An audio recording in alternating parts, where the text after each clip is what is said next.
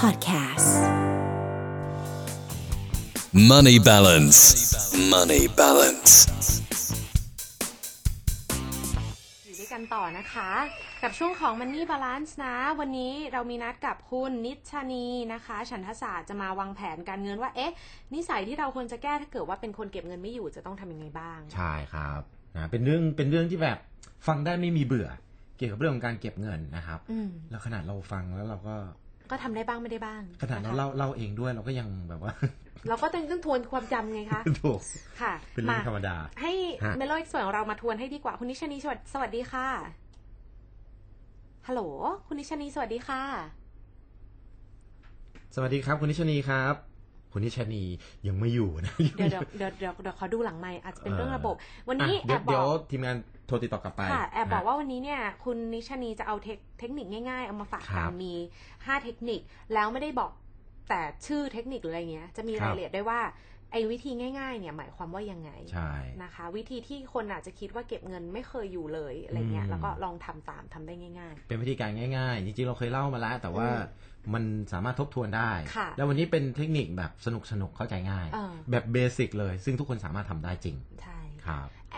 เคยได้ยินหลายวิธีมีมาแล้วใช่ไหมคะ ครับ อ่ะสวัสดีคุณนิชานีค่ะ สวัสดีครับ ค่ะสวัสดีค่ะ สวัสดีคุณนิชานีค่ะ ค่ะ ตอนรับเข้าสู่มันนี่บาลานซ์กับเมนโล975นะคะ ค่ะ ค่ะ พูดถึงเรื่องการเก็บเงิน หลายคนก็เก็บเก่ง หลายคนก็ไม่มีวินัยอะเนาะ เลยถามคุณนิชานีตรงๆเลย ถ้าเกิดว่าเป็นคนที่มีนิสัยเก็บเงินไม่ค่อยอยู่ มีเทคนิคเก็บเงินอะไรมาฝากเราบ้างคะวันนี้ ครับ อ่า วันนี้นะคะก็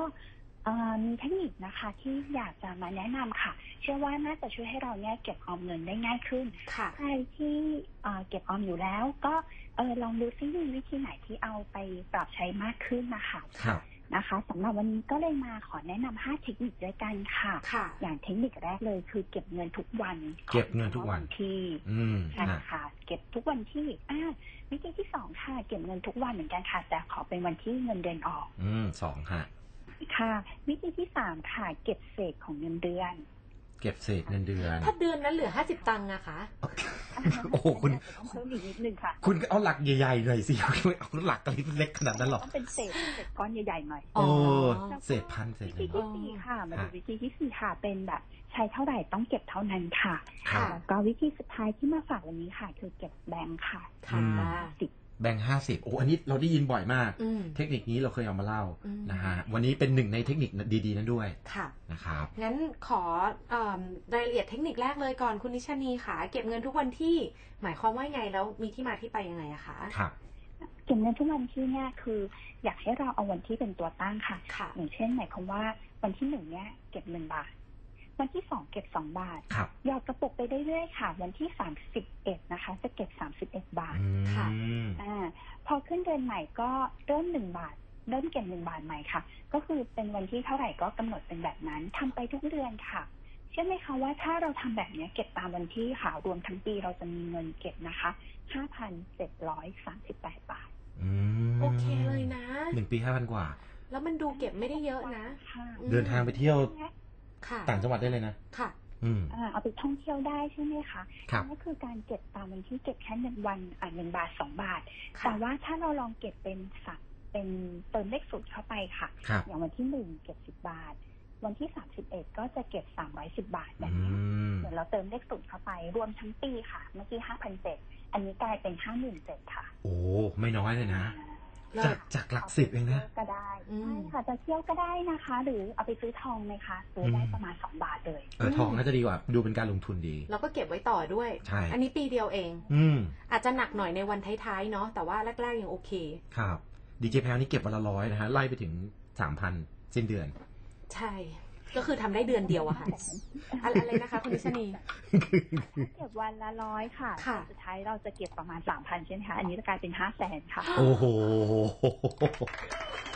เฮ้ย บางคนทำได้จริงๆนะ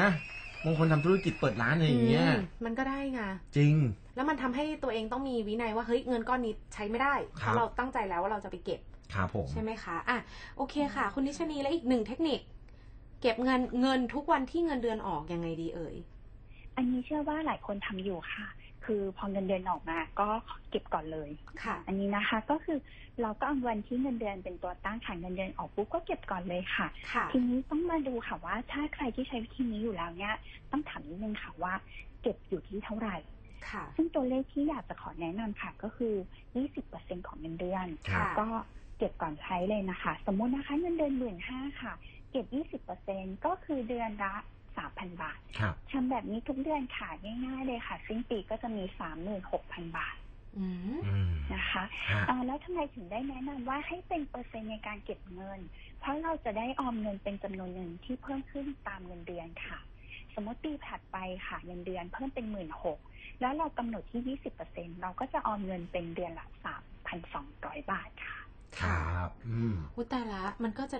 เยอะขึ้นไปเรื่อยๆอะเนาะ เพิ่มไปเรื่อยๆ คือเอาเงินเดือนเป็นที่ตั้ง ผมว่าผมว่าเหมาะนะสำหรับใครที่เก็บเงินไม่อยู่จริงเนี่ยแบบเอาออกมาเลย อืม ยี่สิบเปอร์เซ็นต์ ค่ะ อย่างที่คุณนิชนีบอก ใจแข็งหน่อย อืม ต้องก่อนที่จะใช้เนาะ ครับ ค่ะ อ่ะ มาฟัง เทคนิคต่อไปครับ ค่ะ เขาบอกเก็บเศษเงินของเงินเดือน อันนี้เป็นยังไงฮะ นั่น ห้า สิ สิบตังค์ของแพลว เออขอบขอบคุณมากค่ะ ใช่ค่ะ อันนี้ค่ะเป็นการเก็บเศษของเงินเดือนค่ะ ถ้าคนที่มีเงินเดือนเป็นเศษค่ะ บางทีเราจะไม่ได้เป็นโลกเลขกลมๆหลักพันหลักหมื่นอย่างทีเดียวนะคะ ครับ อย่างเช่นสองหมื่นห้าร้อยแปดสิบอันเนี้ยแล้วเราเก็บเศษค่ะห้าร้อยแปดสิบใครมีเศษน้อยหน่อยอย่างเช่นสองหมื่นหนึ่งพันหนึ่งร้อยหรือห้าสิบตังค์ค่ะ ก็ก็เก็บให้มากขึ้นค่ะหนึ่งสองหมื่นหนึ่งพันหนึ่งร้อยก็เก็บหนึ่งพันหนึ่งร้อยบาทเลยก็ได้ค่ะ ครับ ค่ะ อันนี้ต้องบอกว่าแนวทางเนี้ยต้องปรับตามความเหมาะสมค่ะ เราก็เหมือนเป็นแบบสนุกสนุกๆค่ะว่าโหเป็นเศษแล้วเนี้ยเราไม่ใช้เศษค่ะ เก็บก่อนเลย อืม ทำแบบนี้ทุกเดือนค่ะ เศษที่ว่าเล็กๆ น้อยๆเนี้ยก็เป็นเงินก้อนใหญ่มันได้ไม่ยากนะคะ อืม สองหมื่นหนึ่งพันหนึ่งร้อยแพลวเก็บกี่บาท ถ้าใช้ก่อนเดี๋ยวว่ากัน ล้อเล่นล้อเล่น เก็บก่อนค่ะ หนึ่งร้อยเนอะ ก็จะเอา หนึ่งร้อยใช่ไหม หนึ่งพันหนึ่งร้อยสิ คะเนาะคุณนิชนีเนาะ เราแบบทำเรื่อง ใช่ Money Balance มาเราก็ต้องรู้ว่าเราเก็บก่อน ครับ แล้วเราค่อยใช้ ครับ นะคะ โอเค คุณนิชนีคะเทคนิคต่อมาใช้เท่าไหร่เก็บเท่านั้นเป็นยังไงเอ่ย อันนี้เลยเรียกว่า ให้เราเอารายจ่ายฟุ่มเฟือยหรือรายจ่ายไม่จำเป็นค่ะในแต่ละวันเนี่ยเป็นตัวตั้ง ค่ะ อย่างเช่นวันนี้ไปซื้อเสื้อค่ะ 250 บาท เราก็เก็บ 250 บาท เท่ากับจำนวนเงินที่ใช้ไปค่ะ ครับ ยิ่งอันนี้อาจจะเหมาะกับคนที่ชอบช้อปปิ้งนะคะ เพราะว่ายิ่งถ้าเราใช้เงินแบบช้อปปิ้งฟุ่มเฟือยมาก ก็ยิ่งต้องเก็บมาก จะได้เป็นการเรียกว่าเหมือนเป็นเก็บเงินหลังใช้ค่ะ อืม ก็ถ้าใครใช้เงินเก่งแล้ว ยิ่งเราใช้เยอะค่ะ เราก็ต้องมีวินัยในการเก็บเงินเยอะขึ้นด้วยนั่นเอง ทีนี้ เราก็จะรู้สึกแล้วว่า อืม ถ้าเราใช้เงินเท่านี้เราต้องเก็บเท่านี้ค่ะ ก็ ครับ เหมือนเป็นบังคับตัวเองค่ะ ให้เก็บออมเงินให้มากขึ้นค่ะ อืม ชอบเลย ขีดเส้นใต้ไปเลย เก็บเงินหลังใช้ อืม ใช้เท่าไหร่คุณต้องเก็บเท่านั้น นะ อืม มันดูบังคับดี บังคับดีต้องเริ่มเก็บก่อนนะเนาะ บังคับตัวเอเองอค่ะอ่ะ สุดท้ายเทคนิคเก็บแบงค์ห้าสิบทำไมแนะนำเป็นแบงค์ห้าสิบอะคะคุณนิชนี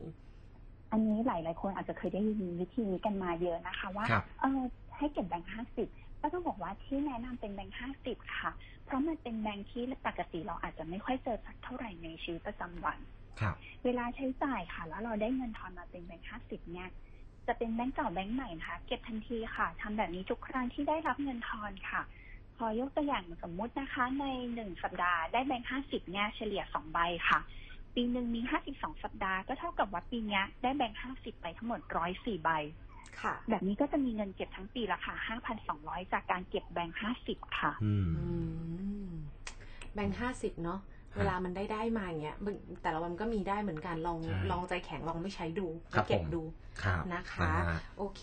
คุณนิชนีสุดท้ายแล้วมีคำแนะนำหรือยังไงต้องการฝากข้อมูลเพิ่มเติมสำหรับใครที่อาจจะเก็บเงินไม่ค่อยอยู่ไหมเอ่ย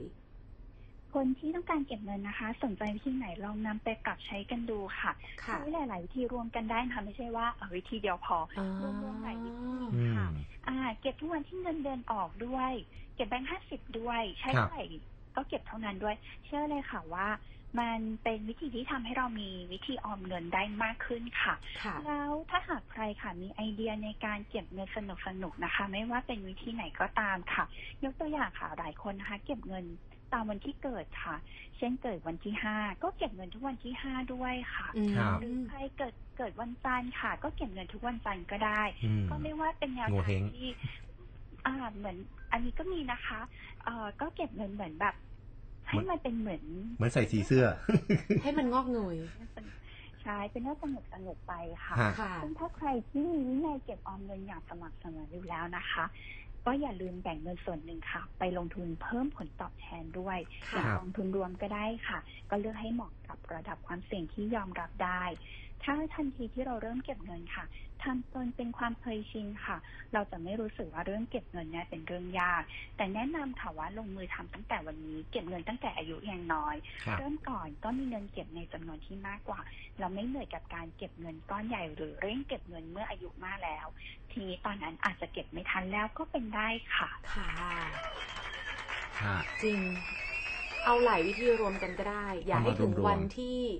เก็บไม่ทันแล้ว อืม ถึงเวลาหาเงินไม่ได้แล้ว อืม เราต้องใช้เงิน ใช่ เนาะก็อย่างที่พี่ดอยบอกประหนึ่งว่าเป็นเรียงตามสีเสื้อวัน ให้ให้ให้ลัคกี้ก็เก็บเงินตามวันก็ได้ เออบาง ได้ คนก็เชื่อแบบนั้นนะนะ เออเห็นไหมอันนี้ก็ได้เหมือน นี้ กัน ใส่เสื้อสีนี้อ่ะวันนี้ก็เราเก็บเงินเท่านี้ อ่ะก็ใส่เสื้อสีนี้ด้วยแล้วเก็บเงินด้วย สมมติวันเกิด นะ ใช่ไหมคะคุณนิชานี แบบนั้นก็ได้ค่ะ ค่ะ ถ้าวันเกิดเก็บมากหน่อย วันไหนที่บางคน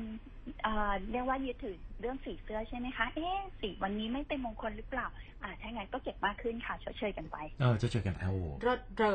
ดีมาก เริดเรอ ดีมาก เก็บแล้วไม่ต้องรอดวงด้วยนะครับ เพราะเก็บปุ๊บเนี่ยดวงดีทันที ค่ะ มีเงินใช้ไง อืม ใช่ค่ะ ค่ะ รับ โอเค วันนี้ขอบคุณคุณนิชานีนะคะ ค่ะยินดีค่ะ ค่ะ สวัสดีค่ะ ขอบคุณครับ สวัสดีครับ เกี่ยวกับเรื่องของการเงินนะฮะ อืม น่ารู้เทคนิคการเก็บเงิน ฟังได้ไม่มีเบื่อนะ กับเมโลเอ็กซ์เพรสของเราอย่าง ครับ ที่บอกลองเก็บเงินดูอาจจะใช้หลายเทคนิครวมกัน แล้วก็ถ้าเกิดว่าได้เงินออกมาเป็นก้อนสักหน่อยก็ ครับ ลองไปลงทุนอย่างที่คุณนิชานีบอกอาจจะเป็นซื้อทองก็ได้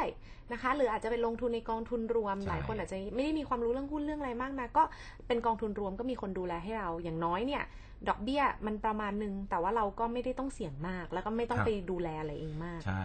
ก่อนที่จะเริ่มต้นไปลงทุนผมเห็นหลายคนก็ ค่ะ เนี่ยเริ่มต้นมาจากการเก็บออมก่อน อืม เป็นเรื่องสำคัญแล้วเราก็ค่อยๆโตขึ้นไปเรื่อยๆเนาะ ค่ะ ก่อนที่จะประสบความสำเร็จได้ก็ต้องเริ่มต้นจากสิ่งเหล่านี้แหละ ถูกต้อง นะครับ ฝากไว้ด้วยกับมันนี่บาลานซ์นะคะ Money balance. Money balance.